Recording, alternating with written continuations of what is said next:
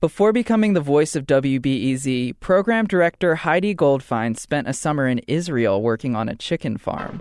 And although those little chickens were really cute, it was really disgusting. Their pee smells like ammonia. WBEZ brings you perspectives from around the world without the smell of chicken pee.